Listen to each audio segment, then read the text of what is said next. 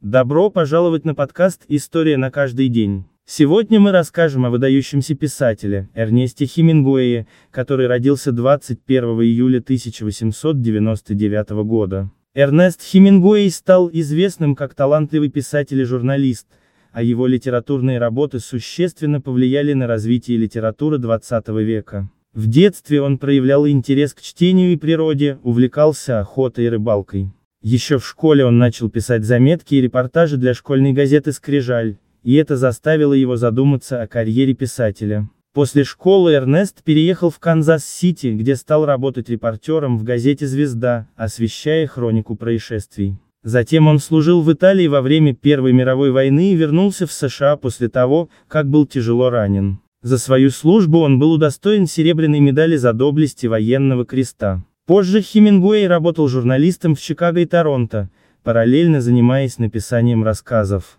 В Париже он полностью посвятил себя писательской деятельности. В 1926 году он опубликовал свой первый роман «И восходит солнце», «Фиеста», который принес ему первый писательский успех.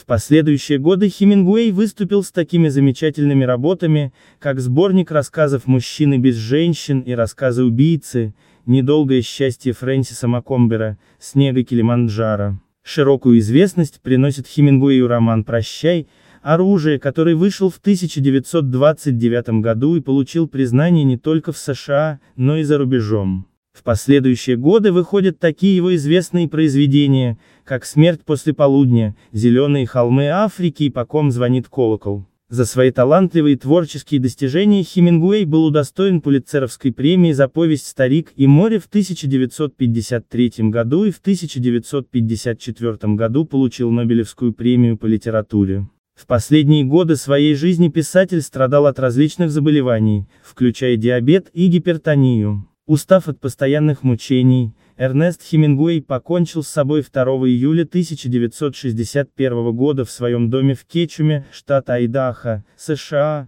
Этот талантливый писатель оставил неизгладимый след в мировой литературе и стал одной из самых значительных фигур XX века.